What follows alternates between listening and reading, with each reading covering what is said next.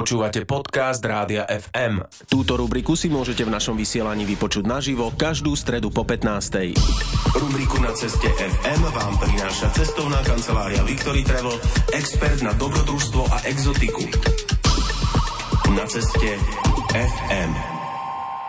Spolu s nami v štúdiu už sedí Zuzka Čaprnková, autorka tejto našej cestovateľskej rubriky na ceste FM, ktorú vysielame vždy v stredu po 15. Zuzka, vítaj, pekný deň. Ďakujem, ahojte. Ahoj Zuzka, dnes sa budeme rozprávať aj o lietaní. Budeme sa totiž rozprávať so Stevardom, ktorý takto pracoval 9 rokov. Skús povedať, o koho ide, o čom ste sa rozprávali. No, budeme sa rozprávať s cestovateľom Matúšom Šimom, ktorý pracoval, už ako si hovorila, 9 rokov ako stevard, okrem iného aj pre jedného z najväčších prevádzkovateľov čartrových letov na Slovensku. No a rozprávali sme sa o tom, či je toto naozaj e, práca snov, ako si ju mnoho ľudí predstavuje. A Matúš nám opíše v rozhovore, čo všetko obnáša táto práca, akým výcvikom musel na začiatku svojej kariéry prejsť. Najprv ale Matúš Šimo zhodnotí, akých bolo týchto 9 rokov na palube a či to bolo dobrých 9 rokov. Bolo to veľmi zaujímavých 9 rokov, počas ktorých som stretol veľmi veľa zaujímavých ľudí. Občas som sa dostal aj na veľmi zaujímavé miesta a veľmi rád na to stále spomínam a stále keď letí lietadlo, čo asi potvrdia všetci ľudia, ktorí trošilinka pričuchli k letectvu, tak stále zvihneme oči hore a rozmýšľame, čo sa v tom lietadle práve deje. Táto profesia stevarda alebo letušky je niektorými mladými ľuďmi považovaná za takú až, až dream job, až takú vysnenú profesiu. Mal si to aj ty tak? Ja som sa k letaniu dostal tak, že som prehral stávku, takže ja som to mal ako keby za trest. Malo to byť iba na jednu letnú sezónu. Nakoniec som pri tom ostal veľmi, veľmi dlho. Tí ľudia si možno nie vždy uvedomujú, že to nie je len to, že zabalím si kufor, odletím, pretrpím ten let s tými ľuďmi a potom možno 1, 2, 3, možno týždeň a oddychujem niekde pri mori, ale je to práca ako každá iná, ktorá má svoje aj úskalia, ktoré má aj svoje tie svetlé stránky.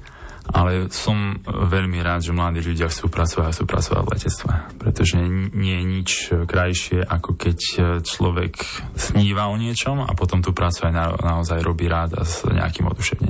Čo vlastne ty si všetko sa musel naučiť predtým, než si sa stal stevardom? Čo sa aj tej bezpečnosti na palube týka? Keď som sa vlastne dostal k letectvu, tak som absolvoval dvojmesačný dosť intenzívny výcvik od toho, ako to lietadlo aj lieta. Samozrejme, neseli sme v kokpite a neučili sme sa, ako lietadlo lieta, ale potrebovali sme vedieť nejaké tie základné fyzikálne zákony. Potrebovali sme vedieť napríklad, ako funguje palivový systém, potrebovali sme vedieť, ako funguje napríklad toalety. Si to neuvedomuje, ale keď nefunguje toaleta v 12 km nad zemou, tak je to dosť prúser, keď tam máte 189 pasažierov. Takisto sme sa museli učiť, čo sa týka zdravovedy, ako podať prvú pomoc.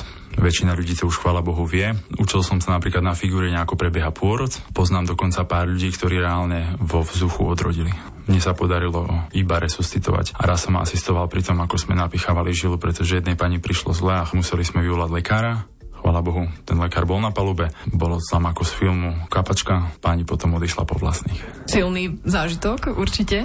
A pripravovali vás aj na také extrémne situácie, ako napríklad pristátie na vode alebo podobné veci?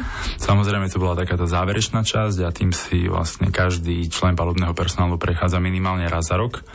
On sa to volá mokap sú na to špeciálne trenažery, veľmi veľké spoločnosti zo zálivu, na to majú ako keby celé lietadlo. My sme chodili do Prahy alebo do Viedne na trenažer, kde je taká maketa malého lietadla a tam sa trénuje to pristátie na vodu, pristátie bez motorov alebo prerušený štart, nejaký požiar na palube, Behali sme s hasiacimi prístrojmi, mali sme tam tiež takú špeciálnu miestnosť, kde mal, si mala reálny oheň a inštruktori sledovali, či si to zahasil dobre, či si dodržal všetky postupy. Keď máš podozrenie, že ti niečo horí na záchode, tak nemôžeš len tak otvoriť tie dvere, pretože keď tam je reálne ten požiar, tak na teba môže vybehnúť a tým pádom ťa popáli. Čiže najprv musíš skontrolovať, či sú tie dvere horúce. Sú horúce hore, sú horúce dole, tým pádom asi vieš, kde by mohol byť ten požiar. Snažíš sa troška tie dvere pootvoriť, chrániš sa nimi a hasíš ten požiar. Keď si hovoril, že Nacvičovali ste teda to pristávanie na vode. To bolo reálne tá maketa lietadla niekde na vode? Nie, to opäť majú tie vyslovene 5 výškové spoločnosti, ktorí potom skáču do vody. My sme to nacvičovali len takým štýlom, že nám povedali, že bude to pristanie na vodu. Tam jediný rozdiel bol ten, že do tých pokrikov, ktoré kričíš na pasažierov, tak zakomponuješ, že máte plávaciu vestu pod vašim sedadlom, nasadte si ju. Každému letu predchádza aj predletový briefing, kde ty samozrejme vieš, že keď letíš do Grécka, pôjdeš nad vodou, keď letíš z Viedne do Paríža, tak vieš, na tou vodou nepôjdeš. Hovoril si, že teda niektoré veci ako resuscitácia, že si už aj využil potom na tej palube v praxi a tieto ostatné veci si zažil, nejaké problémy s lietadlom? Pár ich bolo, boli to ale vyslovene také maličké veci, ako párkrát nám vletel vták do motora.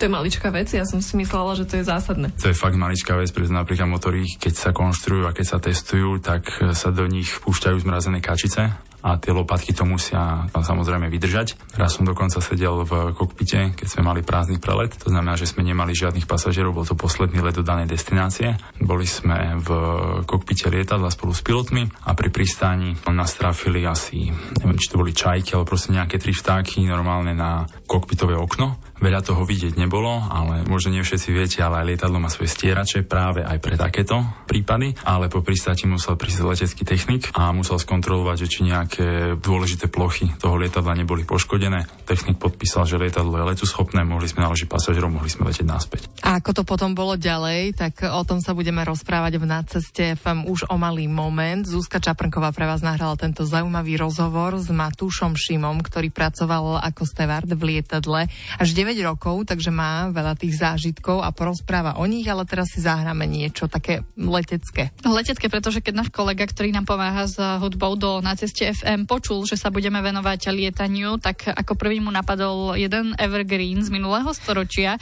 Existujú vraj aj viac ako 7-minútové remixy, ale on dáva prednosť originálnej verzii z albumu. Budeme počuť interpreta menom State of Bengal. Na ceste FM tak sme sa spoločne ocitli na lete IC 408 State of Bengal. Ďakujeme za tento pesničkový tip nášmu kolegovi Potkanovi, ktorý pre vás vždy do rubriky na ceste FM vyberie nejakú skladbu a samozrejme vyberá aj v rámci svojej relácie Hudba Sveta FM. Aj tu si môžete vypočuť e, práve takto v stredy, vždy večer po 22. Takže nalazte si Potkana aj dnes večer, ale zostaňte v tejto chvíli tiež s nami, pretože pokračujeme v našej rubrike Na ceste FM. Zúska Čaprnková je autorkou tejto rubriky a nahrala pre vás dnes rozhovor s cestovateľom a stevardom v lietadle svojho času Matúšom Šimom. Poďme pokračovať v tomto rozhovore, Zuzka. Áno, Matúš e, nám ešte čo to porozpráva o napríklad aj o úsmevných skúsenostiach s pasažiermi. Prezrať nám, aké mal vzťahy v pracovnom kolektíve a akú klientelu na palube viezol. Všetko závisí od tej chémie. Či už je to obyčajné pracovisko v kancelárii, alebo či je to bežný vzťah medzi ľuďmi. Samozrejme, keď niekto letí štvrtú nočnú, tak už nie je až taký príjemný, ako keď príde po dvoch dňoch voľna, ale myslím si, že aj v jednej, aj v druhej firme sme mali veľmi dobrý kolektív. Začínal som asi u najväčšieho čartrového prevádzkovateľa, tu na, v tomto našom regióne, v Čechách, na Slovensku, Maďarsku, v Poľsku. Tam gro sezóny tvorili ľudia, ktorí cestovali na dovolenku. Pomimo týchto najvyťaženejších časov sme občas viezli aj napríklad Inter Milano, takisto sme mali nejaké súkromné lety pre nejaké spoločnosti, ktoré vyrábali automobily, pretože išli nejaký firemný zjazd. Ale takisto sa mi podarilo letieť do Afganistanu a do Iraku aj s vojakmi. Tá druhá, v ktorej som vlastne končil svoju kariéru, tak e, tá mala keď som odchádzal, tak 5 lietadiel a tam sme sa poznali všetci. Tam sme sa poznali ešte aj s mechanikmi, tam sme sa poznali ešte aj s ľuďmi z kancelárie a to bola fakt taká ako keby letecká komunita. Boli sme síce v práci, ale bolo to niečo, čo nás baví, pretože keď lietaš, tak ťa to musí baviť. To sa nedá robiť iba kvôli peniazom, lebo málo kto bude stavať o druhé ráno, aby išiel do lietadla s 190 cudzími ľuďmi iba kvôli peniazom. To proste človek to musí milovať.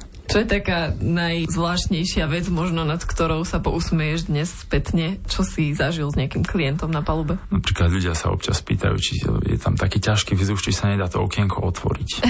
Naozaj sa ti stalo? Párka sa mi to stalo, tak nevedel som, že či si tí ľudia robia srandu, ale alebo nie, ale takú asi najintenzívnejšiu skúsenosť mám z Paríža, kde nám ešte pred letom fajčil človek na záchode tak som sa ho išiel rovno spýtať, že či fajčil. Už keď som sa k nemu priblížil asi na 2 metre, tak som cítil, že práve zahasil cigaretu. No a on sveto svete tvrdil, že nie. Bol to Maročan, ktorý rozprával iba po francúzsky, po anglicky veľmi lámane. Asi 3 hodinu sme strávili s tým, že on nefajčil, my sme tvrdili, že fajčil. Snažil som sa volať aj políciu. V priebehu 3 hodiny v Paríži neprišiel ani jeden príslušník policie, ani ochranky letiska. Museli zvonku. Všetci ostatní pasažieri zatlieskali, pretože to už bolo 3 hodinové meškanie a my sme úplne bez problémov sme odišli. To sa takých pekných vecí na lietaní týka. Tak čo bolo pre teba také najkrajšie na tejto práci? Napríklad to, že som sa dostal na Kapverské ostrovy, o ktorých som predtým ani nevedel poriadne, že kde sú. Takisto, keď príde človek a povie vám, že toto bol jeden z neho najlepších letov, že sme to fakt akože s úsmevom sme zvládli nejakú, dajme tomu, zložitejšiu situáciu ale zažil som už napríklad aj trojdňové meškanie. A to bolo spôsobené nejakou živelnou katastrofou?